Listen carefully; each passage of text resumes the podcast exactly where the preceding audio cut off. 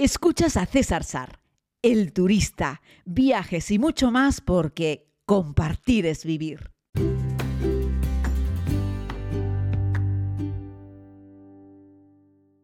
Muy buenos días, querida comunidad. Bienvenidos a este tiempo de podcast. Les hablo nuevamente desde la isla de Tenerife. Como ya sabéis, 21 días en casa. Es un auténtico regalo, una maravilla, porque me permite además tener la oportunidad de reencontrarme con todos los amigos, de adelantar trabajos que tengo aquí, de terminar otros que estaban inacabados. Y bueno, la verdad es que disfrutar de esta isla. Hoy voy a tener la oportunidad además de ir a Ico de los Vinos. Ayer estuve en Santa Cruz, llevo varios días haciendo cosas en la Orotava, como les he dicho, y voy de un lado para otro de la isla. El podcast de hoy, que en principio va a ser breve, lo quiero dedicar para hacerles una reflexión sobre no imites al turista. Es decir, a la hora de decidir qué viaje hacer y cuántos días dedicarle a un lugar, no hagáis como yo. Es decir, no hagáis como yo en la serie.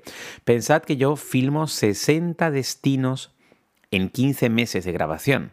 Y además, en la segunda temporada, esos 15 meses, casi un mes lo pasé en Pakistán con aquella expedición con el amigo Sebas Álvaro de Al Filo de lo Imposible, subiendo una montaña de 6.000 metros, lo cual quiere decir que hice 59 destinos en 14 meses, lo cual la verdad es que es una auténtica locura desde el punto de vista turístico y viajero. Claro, yo lo hago porque de ahí salieron 520 historias para la segunda temporada de la serie. Pero la primera temporada no es tampoco un ejemplo, porque hice 36 países en 13 meses, que también sigue siendo una locura. Fíjense, no son los 60 de 15, son los 36 de 13, fíjense, 2 meses menos, y aún así hice un porrón de lugares. Mi recomendación es intentar descubrir los lugares sin prisa. ¿Cuántos viajes son necesarios para decir que conoces España? Lo digo porque hay mucha gente que dice, yo ya estuve en, no sé, algún lugar, ¿no? Y le digo, bueno, ¿y por qué no vuelves? No, yo no repito. Bueno, depende, hay muchos países que merece la pena repetir. La lista sería infinita, pero cualquier país grande merece la pena una repetición. Cualquiera de los países muy poblados merece la pena una repetición. Estados Unidos, Japón, India, China, todos estos merece la pena repetir. Y Europa ya ni te cuento cuántas veces tienes que ir a Italia para conocerlo. Un turista extranjero que llega a España y vea, Madrid y Barcelona, puede decir que conoce España. Y uno que hace Madrid y Andalucía, conoce España porque no tiene nada que ver Andalucía con Galicia, y ya no les digo con Canarias. Así es que bueno, hacen falta varios viajes para poder decir que conoces un país. De hecho, hay países, España es uno de los ejemplos, Italia puede ser otro, Francia, en fin, la mayoría de los países europeos son un ejemplo de que realmente tienen muchas cosas para ver y que requieren más de un viaje. Y luego, como me gusta siempre decirles, los viajes hay que hacerlos con cierto orden. Por ejemplo, si hablamos de los países mayoritariamente musulmanes, pues yo te diría que primero hagas Túnez, que hagas Turquía, que hagas Egipto y que luego vayas a lugares un poco más, diferentes, como podría ser Irán o podría ser Pakistán.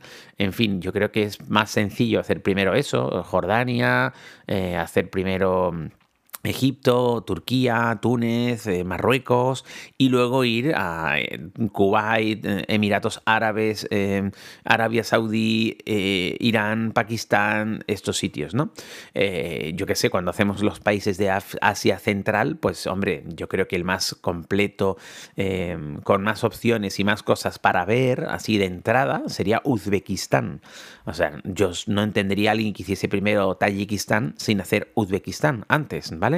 Igual que nos pasa en el sudeste asiático. Hay gente que se empeña en ir a Laos antes que ir a Tailandia. No, es que en Tailandia hay muchos turistas y tal, te dice la gente, ¿no? Bueno, hay muchos turistas porque se lo han ganado a pulso, ¿no? Es un lugar turísticamente muy, muy, muy interesante.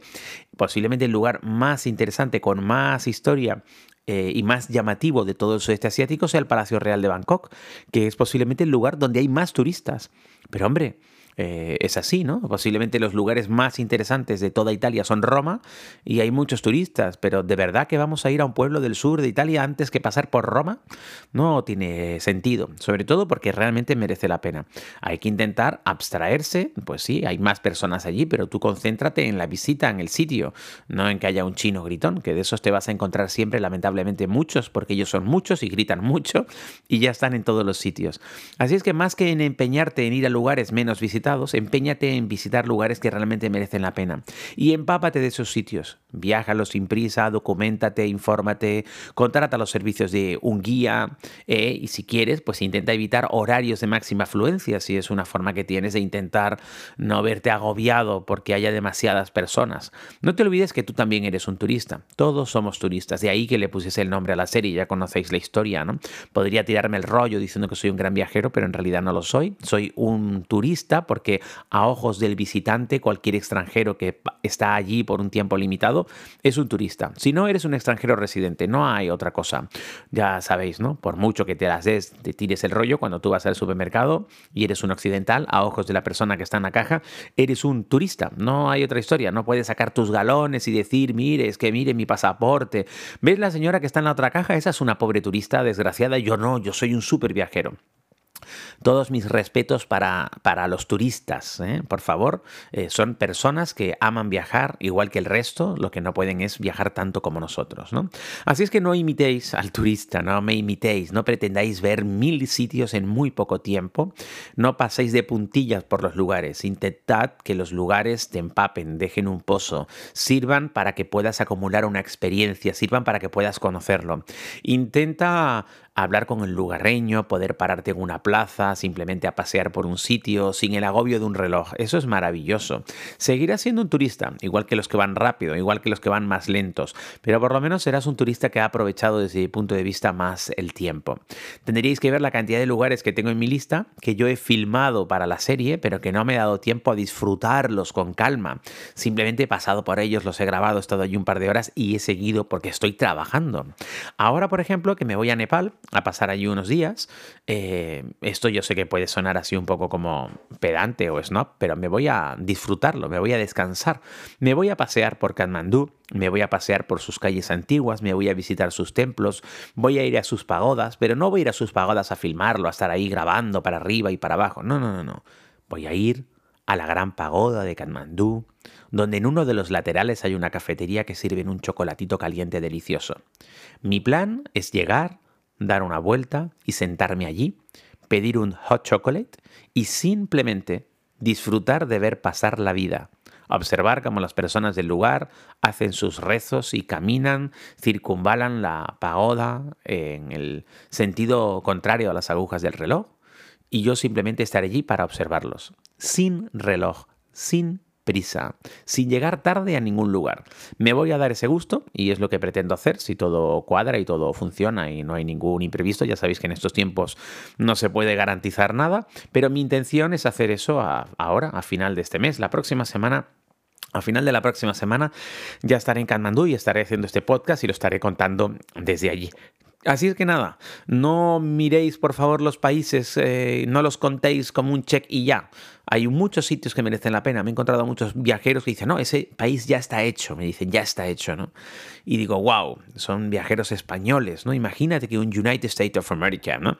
América es grande, un estadounidense, un viejo marine retirado que hace turismo con Wendy, su esposa, que viven en Oklahoma y que han hecho un viaje a Europa y en 2 semanas han visitado 6 países, algo que hacen mucho los yankees. Y cuando le preguntan, en su regreso a Oklahoma, si pretende ir a España, dirá no. Ya está hecho, sí. Hizo un viaje de 15 días, 6 países, y vio España y 5 países más, y dice que España ya está visto. Da igual. No sé lo que Bob de Oklahoma habrá visto con Wendy, pero te garantizo que si hizo tantos países en tan pocos días, de España vio una pincelada, un bocado. Fue y se tomó una tapa o un café con leche en la Plaza Mayor, pero desde luego no puede decir que conoce España. Él dice que ha pasado por España, que ha visitado España, pero no lo conoce. A mí me pasa igual, ¿eh? Yo hay unos cuantos países por los que he pasado, pero no los conozco. O sea, he pasado un ratito por ellos, ¿no? podría, como os digo, tirarme el rollo, pero yo creo que no merece la pena. De hecho, el 100% de los viajeros que han visitado todos los países del mundo, en España creo que hay 5 personas, muchos de los países que han visitado simplemente han pasado para hacer un check, para poder hacer una marca. Y bueno, está bien, hay gente que colecciona países, nada en contra, es una actividad. Hay gente que colecciona cajitas y gente que colecciona países. Ojo, que seguro que muchos son grandes viajeros, grandísimos viajeros, y además otros países que les gustan mucho los han visitado un montón de veces, pero se han dado el gusto simplemente de poder decir he estado en todos, aunque sea un ratito en cada uno de ellos, ¿no? Yo recuerdo que, por ejemplo, en Liechtenstein, en la primera temporada de la serie, yo estuve allí una mañana. En mi defensa diré que Liechtenstein no tiene mucho que ver, pero si lo contamos por tiempo, en Liechtenstein solo estuve una mañana. Aparqué el coche por la mañanita pronto a las 9 y creo que después de comer me fui. Así es que tampoco es que hiciese un turismo muy extenso por ese pequeño país del centro de Europa, ¿no? Así es que bueno, básicamente esta reflexión, amigos y amigas, es: elige un lugar, intenta dedicarle el mayor número de días posible, pálpate, disfrútalo. Palpar un país y conocer a la gente no significa que seas un mochilero ni tengas que dormir en un hostel, no tiene nada que ver con eso, ya os lo he contado alguna ocasión. Puedes ir a un buen hotel y aún así relacionarte con la gente y palpar la gente, y hay gente que va a un hostel y está todo el día bebiendo cervezas con los holandeses que están allí, pero no se palpan del lugar. No tiene que ver con el dinero, ni con dónde duermas, ni con qué tipo de equipaje lleves. Tiene que ver con las ganas que tengas de conocer al sitio, de hablar con los lugareños, de tomarte un rato para departir con ellos, para conocer, para preguntarles por qué comen, y simplemente eso, hablar un poco con cualquiera de ellos te hará acercarte mucho más al país, a la realidad del lugar, y eso requiere un tiempo. Un abrazo muy, pero que muy grande para todos. Volvemos mañana desde la isla de Tenerife. Por cierto, hoy, cuando abrí el store de mi ventana, encontré un cielo azul. El Teide, en su cara norte, permanece aún con un poco de nieve. Al fondo, el océano Atlántico, en calma, en un azul intenso. ¿Y sabéis lo que había en un lado del Teide y en ese enorme cielo absolutamente limpio? Una luna prácticamente llena, magnífica. Así es que con esta imagen tan romántica de mi isla de Tenerife me despido. Mañana será otro día. Equipaje ligero, corazón contento.